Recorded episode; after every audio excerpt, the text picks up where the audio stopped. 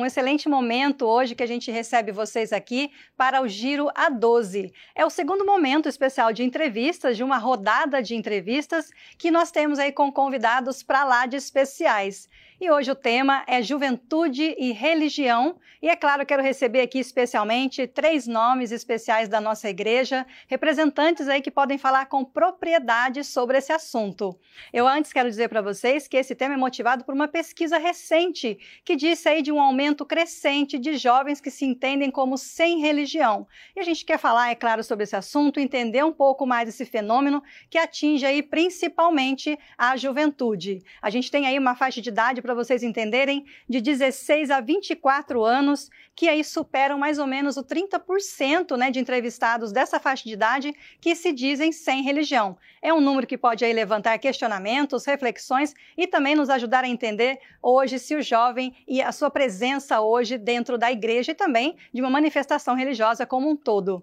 Então, eu recebo aqui entre nós agora três pessoas, quero chamá-los aqui para, nos, para a nossa conversa. Quero receber primeiro aí a nossa jovem, a Kamila, a Kamilly Mariana, né? Ela é estudante de marketing e é também participante da Pastoral da Música, lá da paróquia de Nossa Senhora da Esperança, em São Paulo. Ela também é membro do Shalom. Seja bem-vinda, Kamilly. Muito obrigada pelo convite, boa tarde a todos. É um prazer estar aqui e partilhar um pouquinho com vocês. Obrigada pela sua presença entre nós, né? Temos certeza que a gente vai poder bater um papo bastante gostoso aqui e você trazer bastante sobre a sua experiência de jovem entre nós.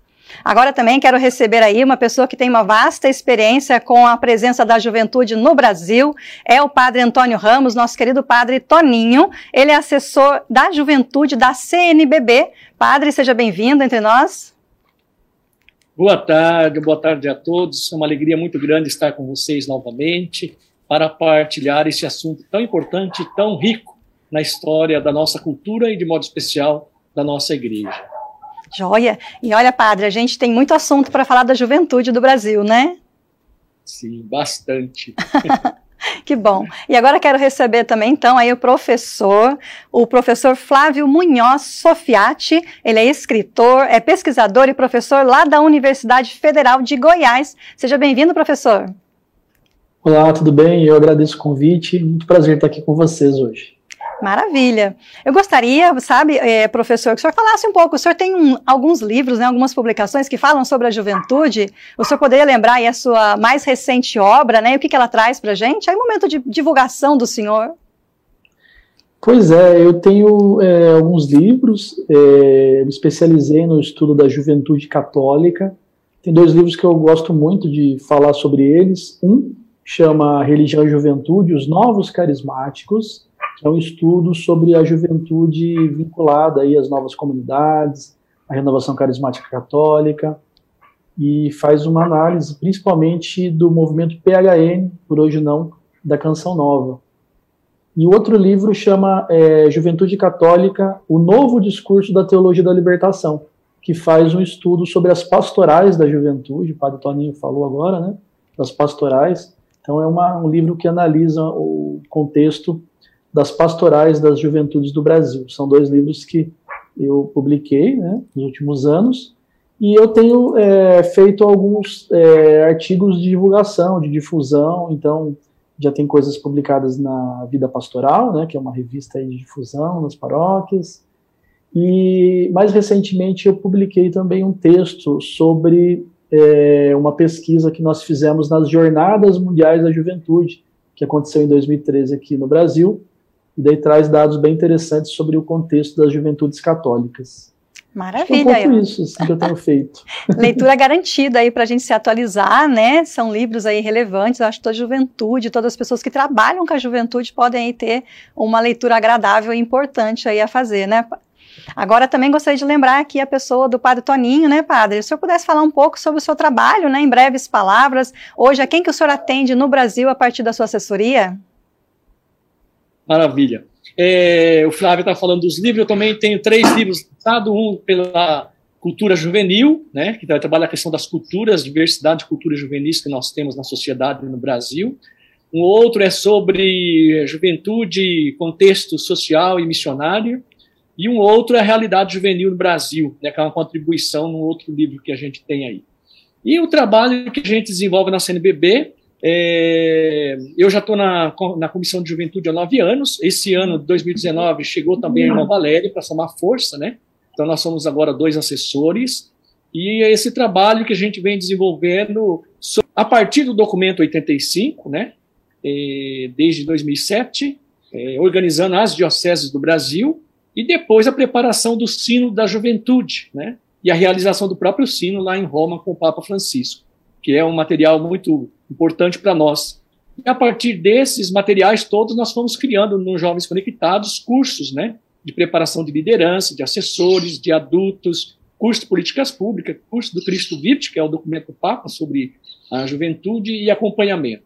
Então, um pouquinho esse é o nosso trabalho, né, equipes que são voluntárias, né, na comissão, na Coordenação Nacional de Jovem, na equipe de comunicação, na equipe de subsídio, então são aí as áreas de trabalho nossa. Pois é, um grande trabalho, né, padre, atender todo o Brasil, né, com essas expressões diversas de jovens que nós temos, e também subsidiar, né, todas essas pessoas que estão integrando essas pastorais, esses movimentos, essas expressões, para que eles possam também encontrar um material de apoio muito relevante para trabalhar em sua base, né, junto ao jovem. Muito obrigada, né, pelo seu trabalho. Eu agradeço, agradeço aqui em nome de nós todos, né, jovens que um dia já fomos, né, eu principalmente já até fui pejoteira na época, a gente não sei se ainda usa essa expressão, né, mas trabalhei bastante usa. na Pastoral da Juventude. Legal. É, usa sim, usa as expressões dos pejoteiros, né, é, é muito bacana, que é uma identidade, né, uma expressão juvenil muito rica que é, alavancou a história da Pastoral da Juventude do Brasil por décadas, né. E depois foi crescendo essa diversidade de expressões juvenis, e que hoje, então, a gente chama de pastoral juvenil para incluir a todos, né? Então, é uma experiência muito bacana. Maravilha. Muito obrigada pela sua presença. E agora, Kamilly, conta um pouquinho para a gente, né? De onde que você vem, o que que você atua lá na sua comunidade, como jovem, né? Fala um pouquinho para a gente. Eu sou daqui da capital de São Paulo, né, e aí eu sempre participei muito da renovação carismática católica, meus pais sempre foram da renovação, então, é, desde pequena eu participava, aí eu participava de uma paróquia um pouco longe, e eu vim para uma paróquia mais perto daqui de casa, que é a paróquia Nossa Senhora da Esperança, redentorista, e aí, desde então, comecei a atuar na música, fiz meu crisma aqui, e por aí a gente foi, né, quando eu já vi, eu já estava na Pastoral da Juventude também, sendo coordenadora, já fui coordenadora da Pastoral da Juventude. Então, a gente foi fazendo um pouquinho de cada coisa dentro da paróquia, né? A vida do paroquiano é assim, você vai fazendo um pouquinho, pouquinho, e aí assim a gente vai vivendo aqui na paróquia.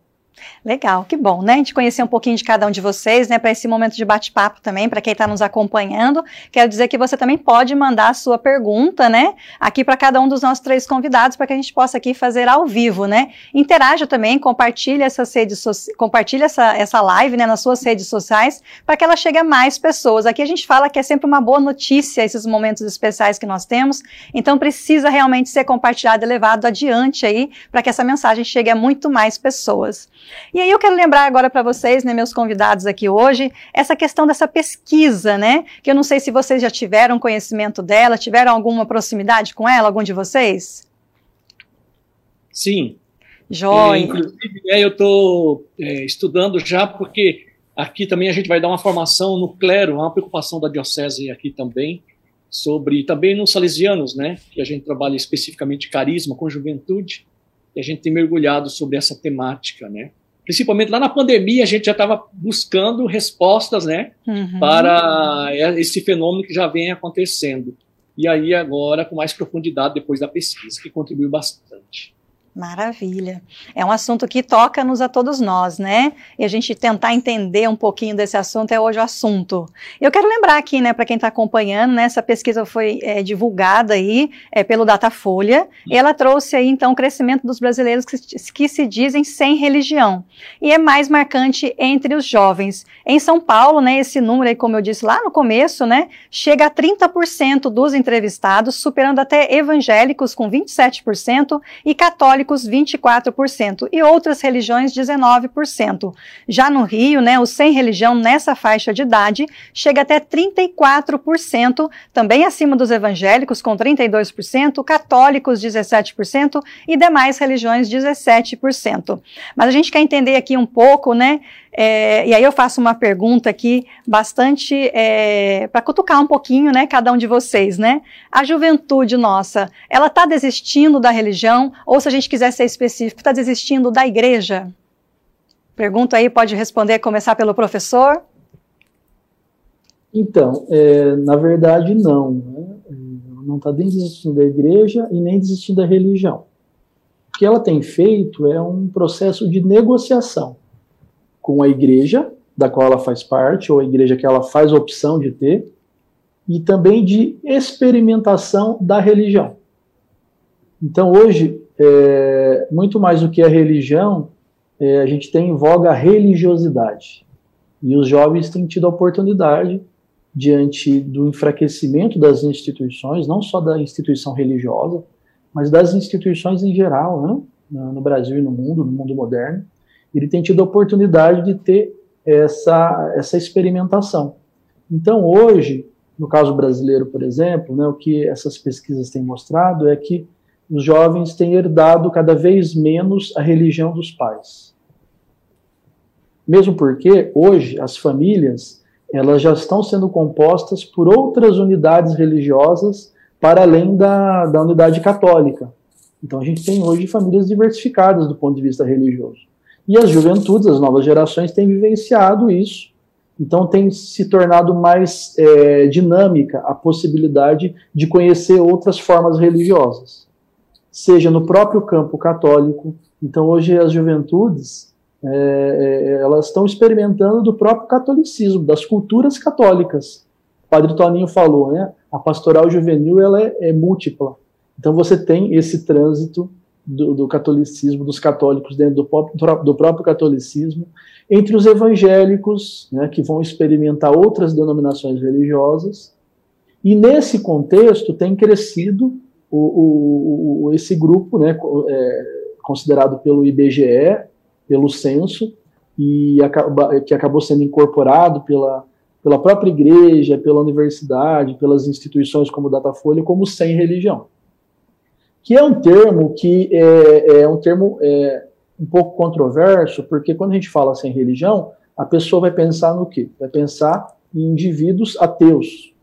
E não é bem assim. Na verdade, a religião é aquela pessoa considerada sem de, é, denominação institucional fixa, definida, mas é um indivíduo, no caso brasileiro isso é muito explícito, que tem religião.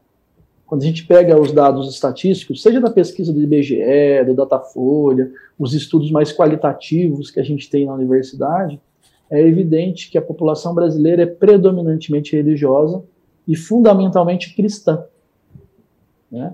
Então, a diminuição, por exemplo, do catolicismo é, não tem diminuído o ímpeto da população brasileira no que diz respeito à adesão ao cristianismo.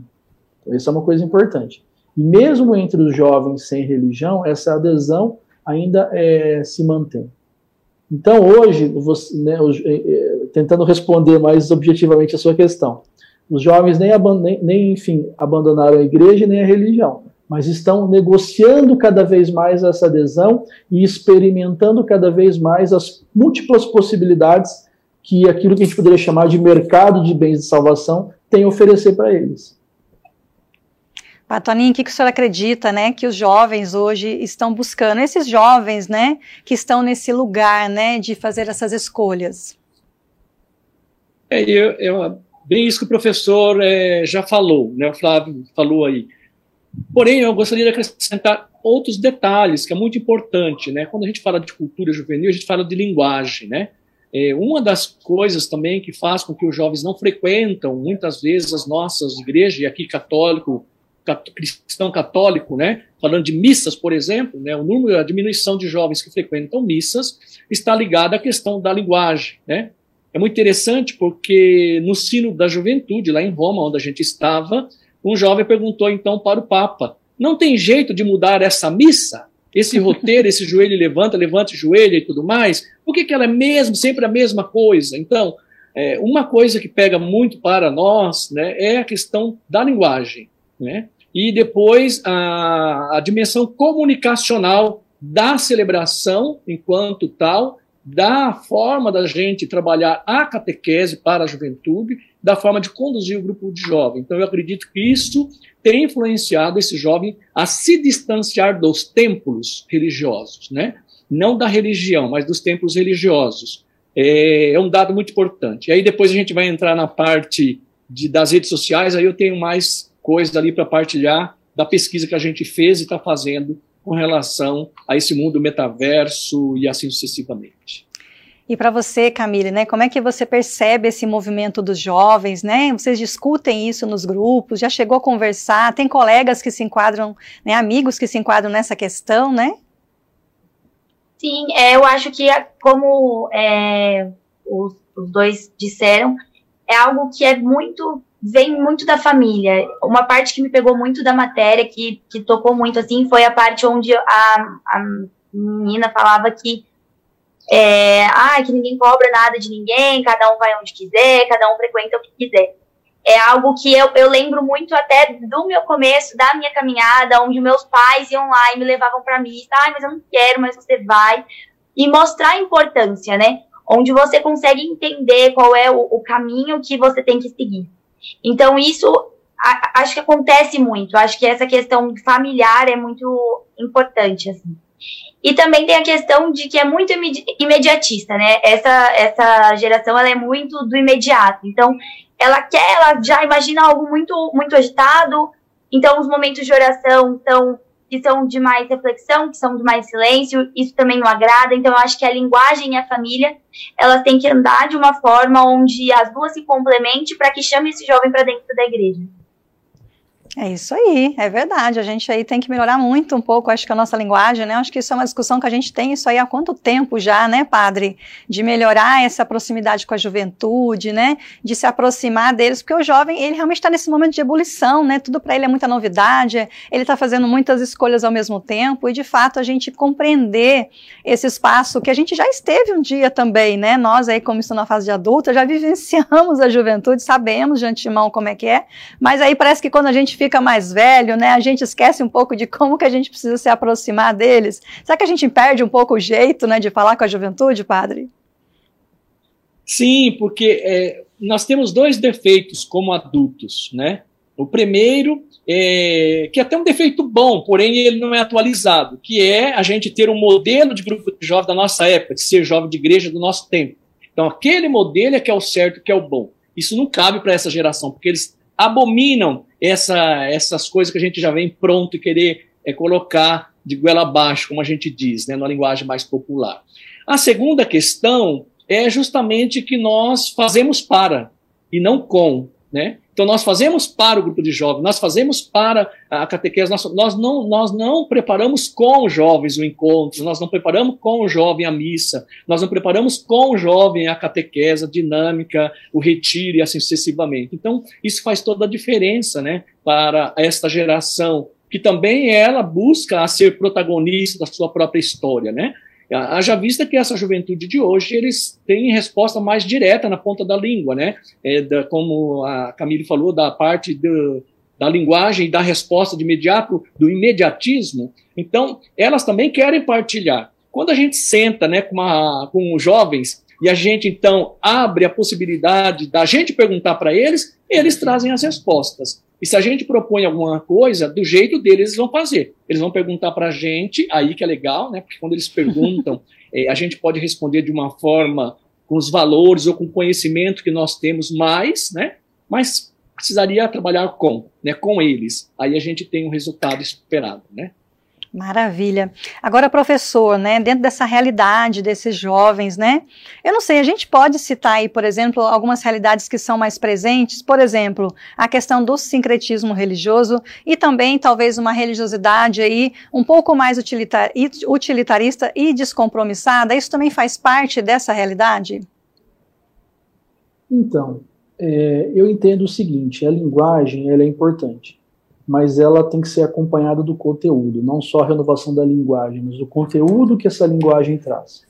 Porque, na verdade, quando eu vejo, enfim, as realidades juvenis é, no campo religioso, não só no catolicismo, mas também no campo evangélico, entre as religiões de matriz africana, fica evidente para mim que a participação desses jovens ela é, ela é, ela é provisória, né? A maioria vai e passa pelo grupo, vai e passa por aquela experiência. Às vezes vai experienciar a religião em outro lugar, às vezes não, né?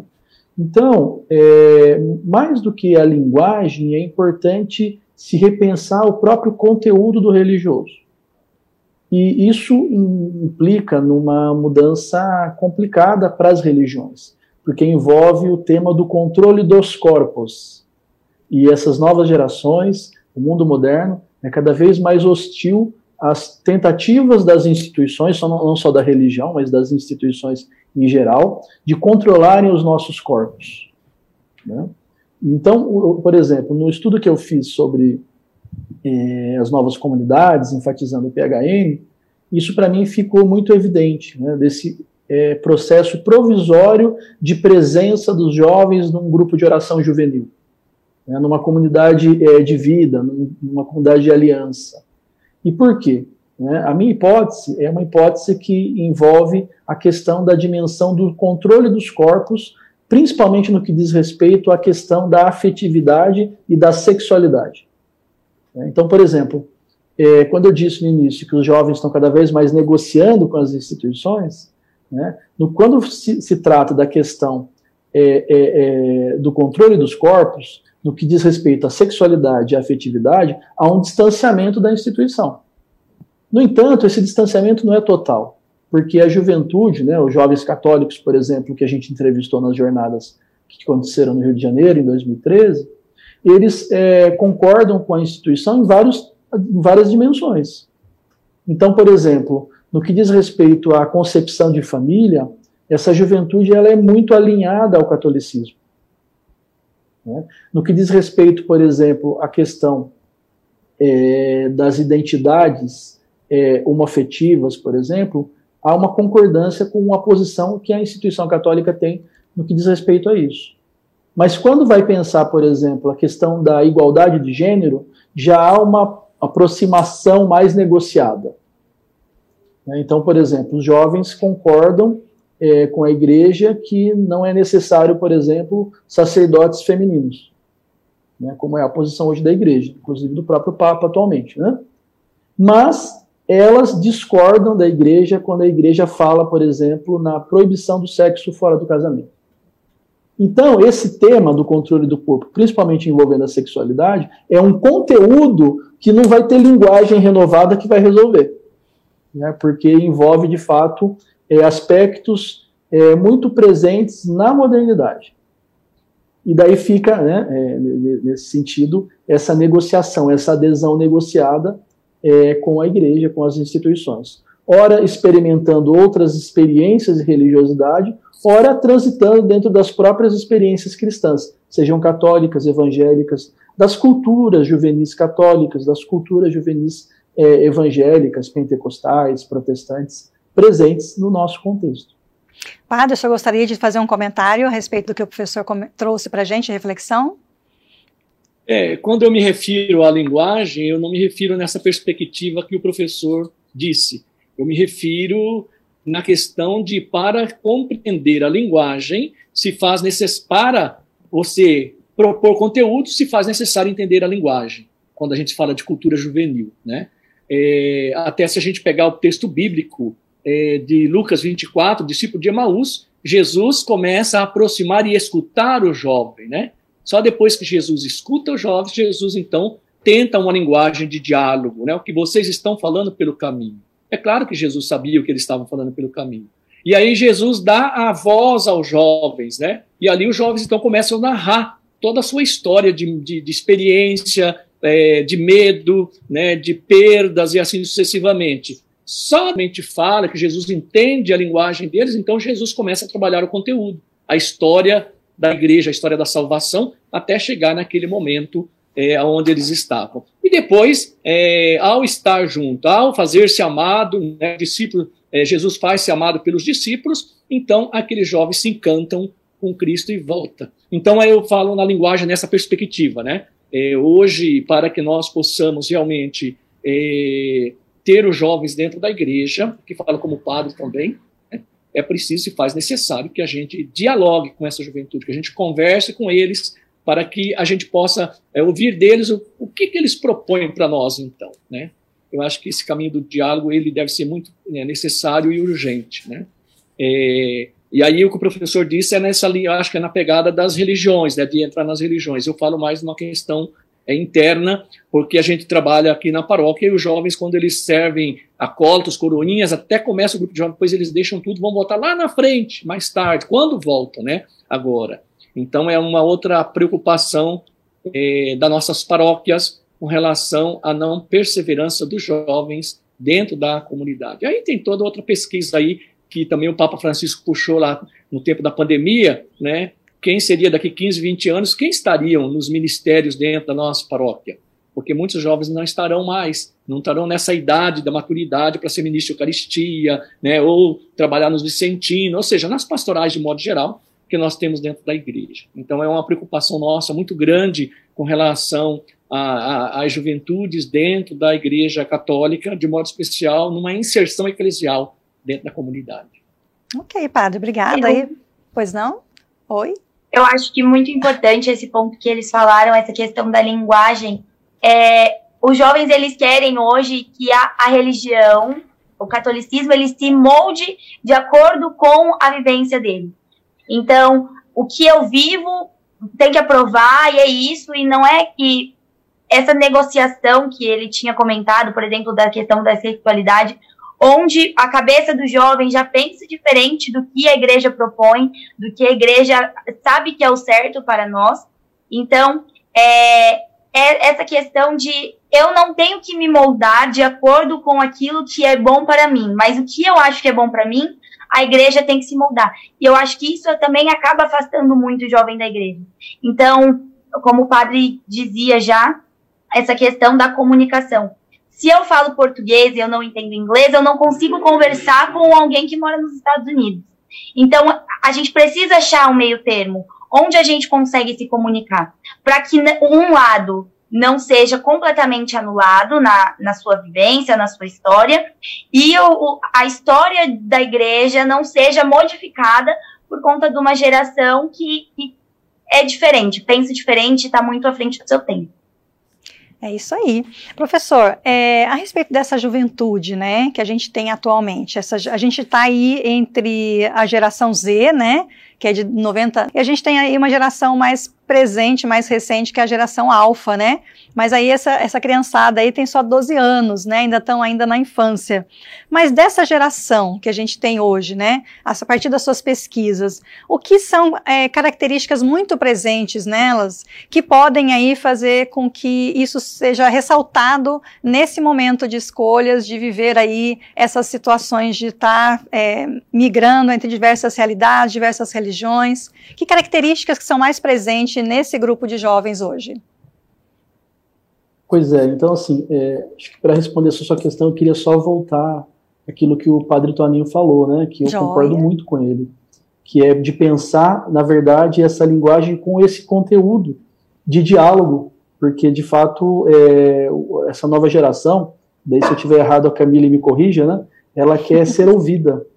E, e, e nós adultos, eu costumo dizer que a gente vive numa sociedade muito adultocêntrica. A gente não confia muito na, na juventude, né, padre Toninho? É difícil, né? Não é o nosso caso, né, porque a gente trabalha direto com jovens, mas é difícil as pessoas nas instituições, na igreja, é, nas associações, né, na empresa, elas estão sempre meio que de pé atrás com a juventude. Elas ficam meio ressabiadas em ouvir o que os jovens têm a dizer, né?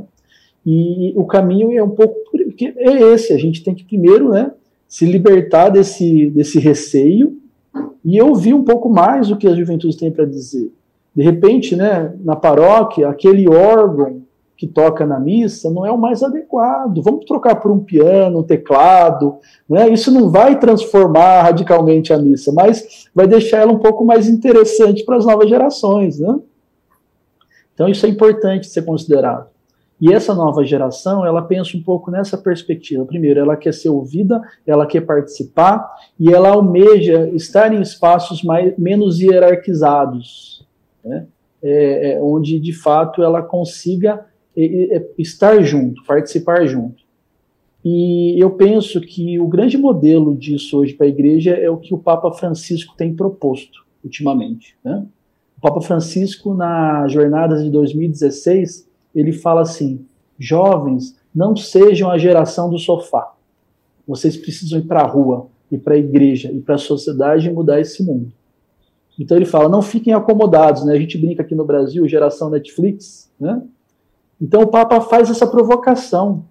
E ele propõe ó, vários caminhos, né? Um deles, que eu tenho acompanhado mais presencialmente, mais diretamente, é o projeto do Papa de uma outra economia para o mundo, a economia de Francisco, a economia de Francisco e Clara. E o Papa faz uma opção preferencial para os jovens. E vai dizer, juventude, vamos pensar outra economia? Porque essa economia do ter, para mim, não está dando certo. Vamos se inspirar em Santa Clara, em São Francisco, e vamos pensar a economia do ter em comum? Né? Porque a, a, a ideia da comunidade cristã é essa, né?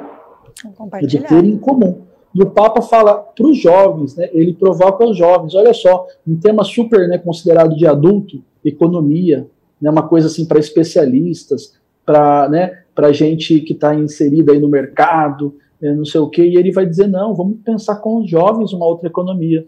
Então, acho que ele dá um passo importante, ele, é, um gesto importante do Papa de dizer, olha, economia é assunto para jovem. Bem, se economia é assunto para jovem, todas as outras coisas podem ser. E talvez o que esteja nas entrelinhas do que o Papa está dizendo é, vamos dividir um pouco mais os poderes da igreja com os jovens, né? Vamos botar ele lá no conselho paroquial, né? fazer, fazer, é, colocar ele para decidir junto com a gente nas assembleias É, das paróquias, né? Naquele conselho representativo que, em geral, é permeado de adultos, né? E o jovem é chamado para quando tem a festa, para ele organizar, para ser mão de obra, né? Ele não quer isso, não. Ele quer, ele quer ser mão de obra, ele quer lá, né, fazer, participar da organização física da quermesse, mas ele quer organizar, quer planejar a quermesse junto com os adultos. Então, essa geração, tentando te responder um pouquinho, né? Essa geração é a geração que quer participar, que quer menos hierarquia e quer tomar mais decisão das coisas, da igreja, nas instituições que ela participa, inclusive na família, né? Na família, é, na escola. Então, eu que estou aqui na universidade, por exemplo, eu percebo muito isso, esse anseio dos jovens em sala de aula. E na universidade tem entrado jovens cada vez mais jovens, né? dezessete, dezoito anos. Eu estou com uma turma que a maioria é dezessete, dezoito, dezenove anos, né? Já no primeiro ano da faculdade. Então, estão entrando bem jovens. Então, é, trabalhando essa ideia para a gente, acho que eles estão dando um grito. É, o padre Hilário Dick, que para mim é um profeta, né, ele dizia, nós temos que aprender a ouvir os gritos silenciados da juventude, porque são gritos silenciados, mas são evidentes. Então, essa geração, ela quer que a gente ouça esses gritos. E daí nós, adultos, temos que aprender a fazer isso, sem muitos receios, né? Pois é, eu fico imaginando que a gente às vezes tem que se abrir também a, a ouvir esses gritos, né, com os ouvidos bastante abertos, né, mais abertos do que a fala, né, padre? Porque às vezes a gente está com os ouvidos aqui abertos, mas a gente quer mais é pronunciar as, as formas, os jeitos, como ser, como fazer, né? E aí, é, porque vai ter conflito, né? O jovem tem dúvidas, ele tem necessidades ali daquele momento que ele está vivendo, de turbulência, de muitas coisas ocorrendo ao mesmo tempo, dessa sociedade que a gente está vivenciando hoje, né? E ele é impactado por tudo isso. A gente é impactado pela política, é impactado pelas redes sociais, pela globalidade, globalização, né? Que invadiu aí a nossos, nosso cotidiano e nos trouxe realidades muito diferentes daquela que a gente vivencia no dia a dia. Mas aí, às vezes, esses conflitos vão surgir. É na hora do conflito, padre, que a gente tem que abrir mais os ouvidos aí do que querer falar. Como é que seria esse momento, né? Como é que o senhor tem vivenciado esses momentos de, talvez, conflitos com o que a juventude, às vezes, espera da gente, né? E, às vezes, não encontra ali uma resposta. É, precisa mesmo, né? Escutar bastante e dar voz a eles. É, lá na minha, na paróquia que eu atendo, tem um grupo de oração que eles têm já dezenove anos, né? Mas as pessoas que estão participando já são casados, né? E aí eu falo, como é que vocês querem que um adolescente de quinze, dezesseis anos que terminou o crisma venha para o grupo de vocês? Não vai, né? Não, mas eles têm que entrar no nosso... Não, vão... Aí, é, terminou o crisma, eu propus aos jovens se, se eles gostariam de formar um grupo de jovens para que eles pudessem escolher o nome do grupo, se eles pudessem escolher é, o tema que eles gostariam de ser abordado, o horário que eles gostariam de se reunir, tal, tal, apareceram vinte jovens e trinta e poucos crismados, né? Então, significa que esse é o primeiro passo, de dar, de, de dar a voz a eles. Segundo passo, ao meu ver, é trazer para dentro dessa comunidade fechada de adultos, né? Então, trabalhar junto, o padre tem um papel fundamental de dar espaço e voz para o jovem dentro da comunidade eclesial, seja no conselho de pastoral, no conselho econômico, nos ministros de Eucaristia, porque a coisa mais triste que tem, por exemplo, é você falar, vamos fazer uma missa jovem. Aí quem que está lá na frente? O padre, que já não é mais jovem, aí tá, os ministros de Eucaristia, todas as velhinhas lá distribuindo comunhão, os comentários são, só põe o jovem para entrar no ofertório, né? Então não houve A, a abertura para que os jovens preparassem aquela liturgia, né? Então a riqueza é chamar os jovens para preparar a liturgia. E o adulto, o assessor, é o mediador, né? Algumas coisas que os jovens acham que é importante, é um valor, não é litúrgico. Então você precisa trabalhar com eles o que é e o que não é litúrgico, né? Então esse diálogo é muito importante. E o protagonismo juvenil dentro da paróquia é de suma importância, né? Porque os outros jovens, vendo que eles têm voz e vez, um papel fundamental dentro da comunidade eclesial, é claro que muitos deles vão querer ficar na comunidade, porque eles percebem os iguais, né, deles dentro da comunidade. Então, esse passo é muito importante. E, para isso acontecer, é preciso da formação dos adultos, a formação do clero, do seminarista que está na fase de formação, né, para que tenha padre que seja capaz de dialogar com as novas gerações, e depois o diálogo com o padre e com os adultos que estão na frente das pastorais ali, para que eles não sejam proprietários daquela pastoral, mas que eles sejam membros, né? E que sejam capazes de dialogar com as diversas expressões juvenis que tem na diocese e naquela paróquia especificamente, né? Então, acredito eu que hoje um padre ou um pastor de igreja evangélica ele tem um papel fundamental de ser canal de diálogo, né? E de abrir espaços de inclusão para aqueles que são excluídos dentro da comunidade é, eclesial, né? Então, não é que, na verdade, não tem jovem. Tem um jovem, mas como eles não se sentem, não encontram espaço, não se sentem acolhidos, é claro que eles vão embora, né? E vão fazer outras opções, porque, como diz a pesquisa também, tem um monte de possibilidades hoje, né? No mundo é, conectado de modo especial, há várias religiões de formas diferenciadas que eles podem encontrar Deus, e não somente na comunidade eclesial e igreja católica. É, Kamilly, assim, da sua experiência de jovem, né, que está na escola, está na faculdade, está nos grupos, né, está no trabalho, como é que você tem percebido, assim, quando você encontra jovens que não são do, do, do meio eclesial, né, quais são as experiências que eles falam quando você comenta, né, ah, eu participo de uma comunidade lá da igreja, eu sou atuante, eu sou participante, qual que é a, a, alguma experiência que você teve, assim, de partilha que você pode trazer aqui pra gente?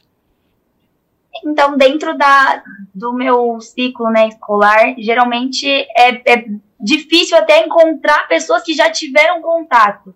Ah, quando foi a última vez que você foi na igreja? Pô, quando eu fui batizado. Então, é, essa é sempre algo que é muito distante da realidade. Acho que o jovem, ele sempre quer ser acolhido. Então, o primeiro lugar que acolhe ele, para ele ali é, é a casa dele, ali é o lugar e onde ele se sente bem, sendo que nem sempre é aquele ambiente que é o mais favorável, né? Então, essa coisa de, de ele querer se... onde ele se sente ouvido, eu acho, na verdade. Não é nem onde ele se sente acolhido, é onde ele se sente ouvido.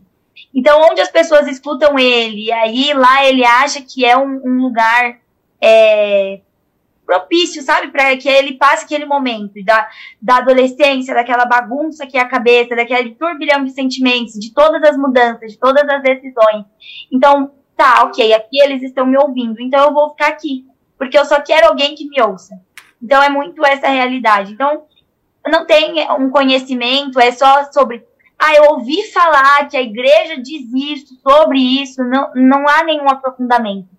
Então, eu acho que é, é muito isso, é um contato muito distante, é algo de, eu ouvi falar, um dia minha avó me disse, que vem de, de tempos passados, onde não é mais a mesma linguagem, então, o que a minha avó viveu, o que a, meus pais viveram na época de jovens dele, já não é mais a mesma linguagem que usam hoje, então fica algo muito preso ao passado, onde a juventude nem se interessa mesmo em ir atrás.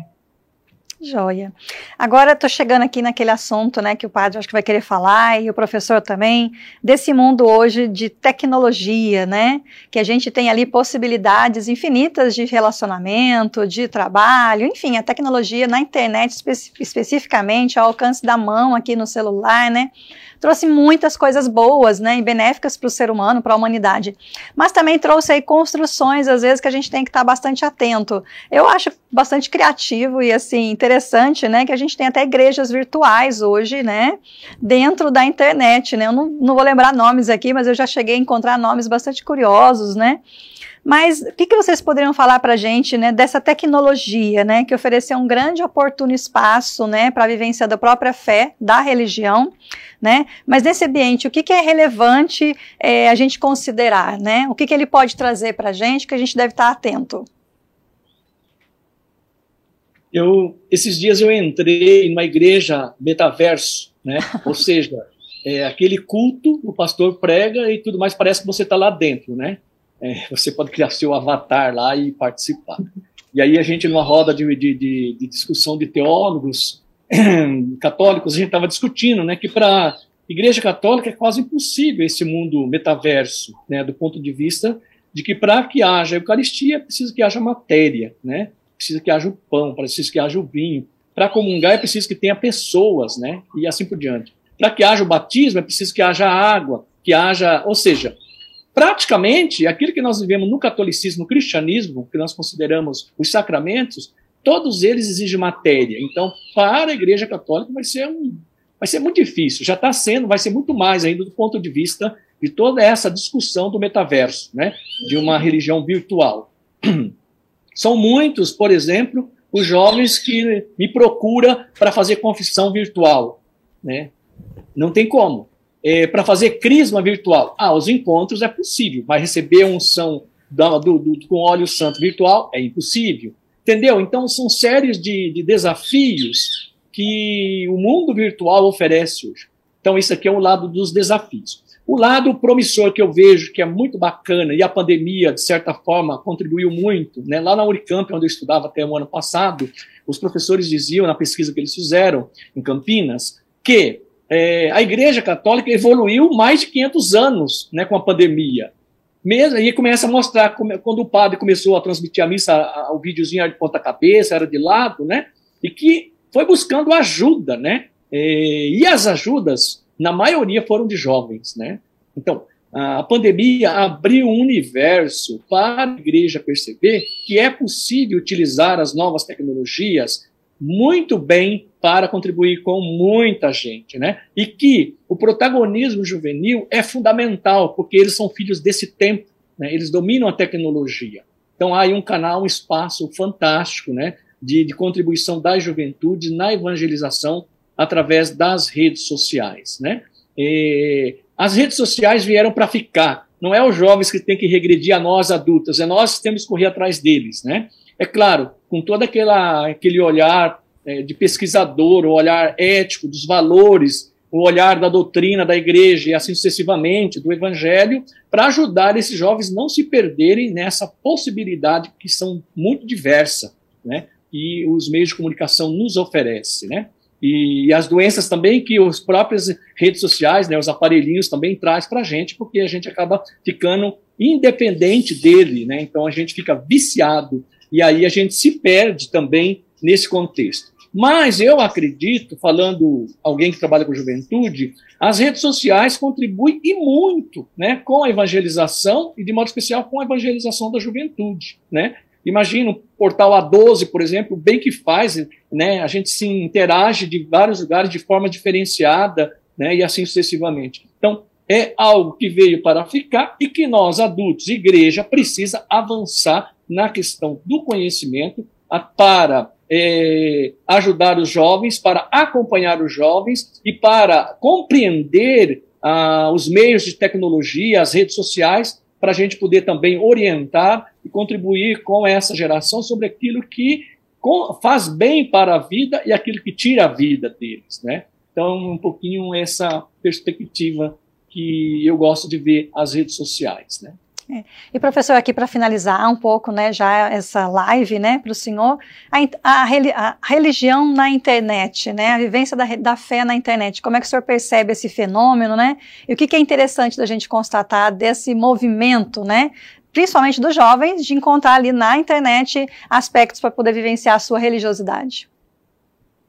Então, eu entendo que, de certa forma, a igreja, os cristãos em geral, já estavam mais ou menos preparados para isso, né? Porque é, a igreja já faz, há muito tempo, evangelização à distância. Eu cresci com a minha mãe ouvindo, enfim, missa, celebração no rádio, de colocar o copo d'água para benzer, né? É, a minha avózinha já velhinha vendo a missa na, na T V católica no domingo de manhã, e depois o ministro da Eucaristia passando lá para ela tomar a hóstia, né? Então essa, essa evangelização à distância ela já é uma experiência pré-internet é, para o catolicismo, enfim, para as igrejas cristãs. É, o que eu entendo é que a internet ela potencializa isso e faz com que as instituições religiosas precisam se adaptar a ela também, né? Mas eu entendo que a, a, a Igreja Católica, por exemplo, já está bem adaptada, né?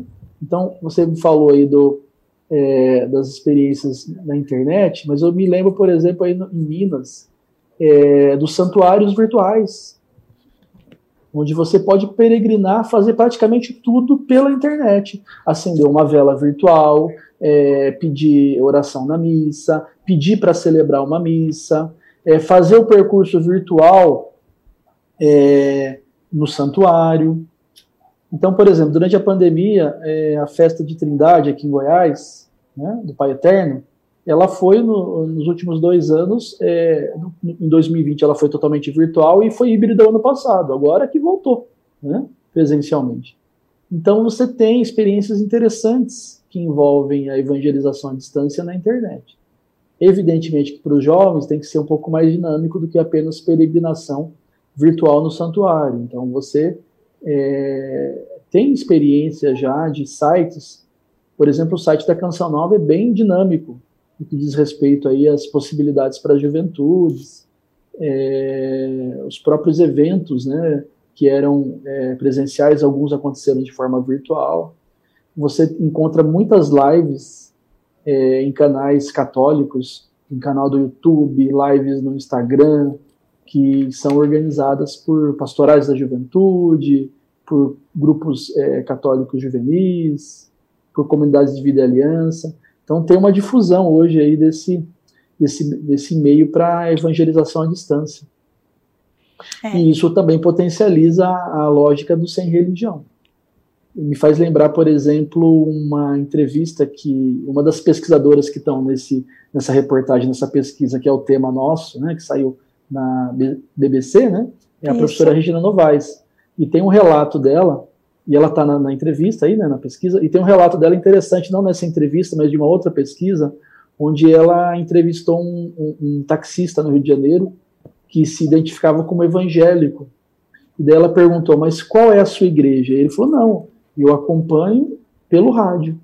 Eu trabalho de taxista o dia todo, e eu acompanho os programas de rádio e eu sou evangélico, né? Então, é, é o famoso evangélico sem denominação, né, evangélico mais genérico. E isso também acaba é, sendo um elemento interessante de ser considerado, porque a pesquisa fala dos jovens sem religião, mas você tem também uma, é, um número significativo de evangélicos sem denominação fixa e de católicos é, não praticantes, né, católicos que se afirmam católicos, mas que não têm uma prática cotidiana Na, na, nas celebrações, nas atividades da igreja. Então tudo isso é um, enfim, é um número é, enorme que nós temos no Brasil de pessoas com identidades religiosas, mas com presença não tão é, cotidiana nas instituições. E daí, estendo a internet para ter essa possibilidade de evangelização à distância, isso potencializa ainda mais essa, essa, esse distanciamento, do meu ponto de vista. Apesar de que a internet pode ser um instrumento de aproximação, mas do meu ponto de vista a tendência é mais esse distanciamento e a potencialização desse perfil contemporâneo de crescimento dos sem religião. Não podemos esquecer que tem algumas pesquisas, né, antes dessa teve várias outras pesquisas que mostravam esse crescimento do sem religião entre os jovens. Eu vou citar duas rapidamente para não ocupar demais o tempo aqui. Uma pesquisa feita pelo professor Jorge Cláudio Ribeiro, na P U C de São Paulo, e uma outra pesquisa feita pela Carolina Teles Lemos, na P U C Goiás.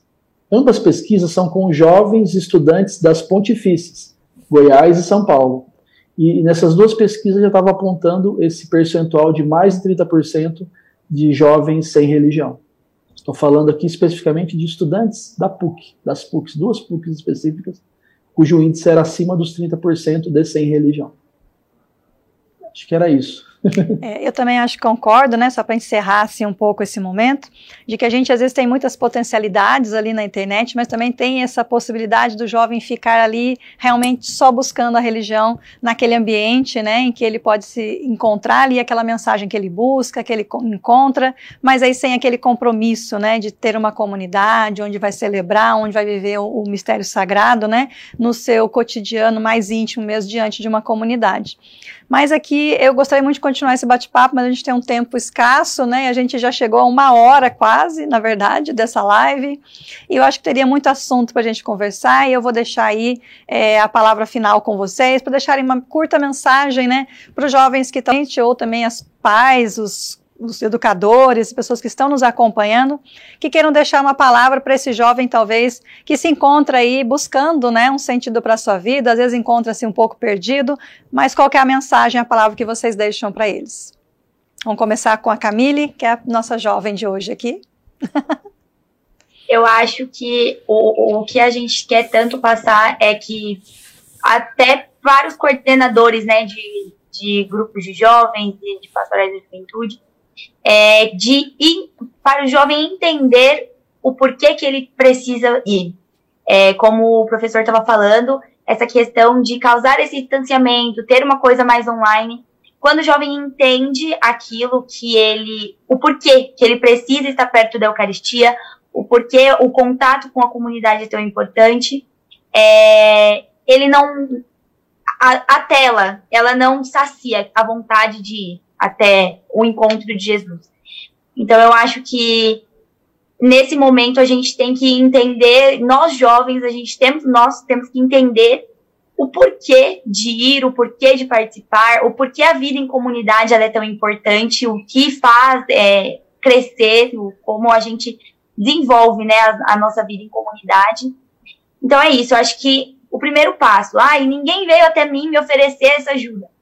Vá você atrás, né, desse encontro de entender e de cada coisa, cada, cada dúvida tem uma resposta. A igreja não deixa os seus filhos sem resposta.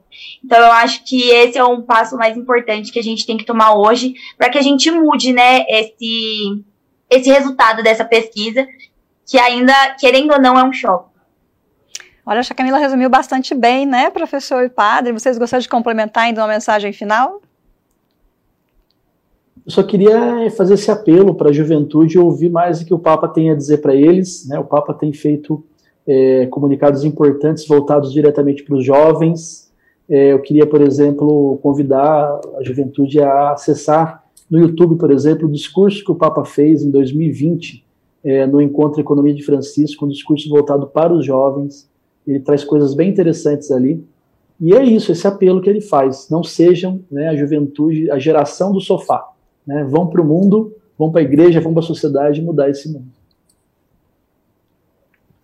Padre Toninho? E penso, sugiro também para a juventude buscar o, todo o caminho do sínodo que foi feito. Né? Sinodalidade é, um, é o grito do Papa Francisco nesse momento. Né? E que o sínodo da juventude tem respostas belíssimas para todas essas questões que nós estamos discutindo aqui. De modo especial, naquela exortação apostólica do Papa Francisco sobre o Cristo Vivit, né? O Cristo está vivo, né? Então, como encontrar o Cristo que está vivo? Então, essa pergunta ela é muito importante, e aí cada jovem, acredito eu, que vai saber encontrar, seja com as redes sociais ou presencialmente, esse Cristo que está vivo, que é fonte de vida para todos nós. Amém. Muito obrigada, né, pela participação de vocês, né, desejo sucesso em tudo que vocês empreenderem, seja nas suas pastorais, nos seus trabalhos na comunidade, como professora aí na universidade, né, e você também, Camille, lá na sua comunidade, sendo testemunho para os jovens, né, dessa sua vivacidade, da sua fé. Eu acho que é um pouco é isso, né, a gente testemunhando a nossa vida, a nossa vivência, os jovens vão aí poder fazer as suas escolhas, né, cada um ao seu modo. Eu queria agradecer só as pessoas que estiveram com a gente ao vivo, né, lembrar aqui um comentário da Edna Adame, ela falou assim, vamos buscar o acolhimento. Então acho que essa é uma palavra que a gente pode trazer, né? Acolher aos jovens, né? Estar próximo dos jovens e ouvi-los mais nas suas necessidades, nos seus anseios. Gente, muito obrigada pela presença de vocês aqui para essa live. Eu espero a gente se encontrar no próximo Giro A doze, lá na última sexta-feira do mês, no dia vinte e nove de julho, né? O tema a gente vai divulgar ainda mais adiante, mas desde já fique na sintonia do Portal A doze e compartilhe essa live aí no Facebook ou também no YouTube. Gente, muito obrigada. Tudo de bom para vocês, viu? Tchau, tchau.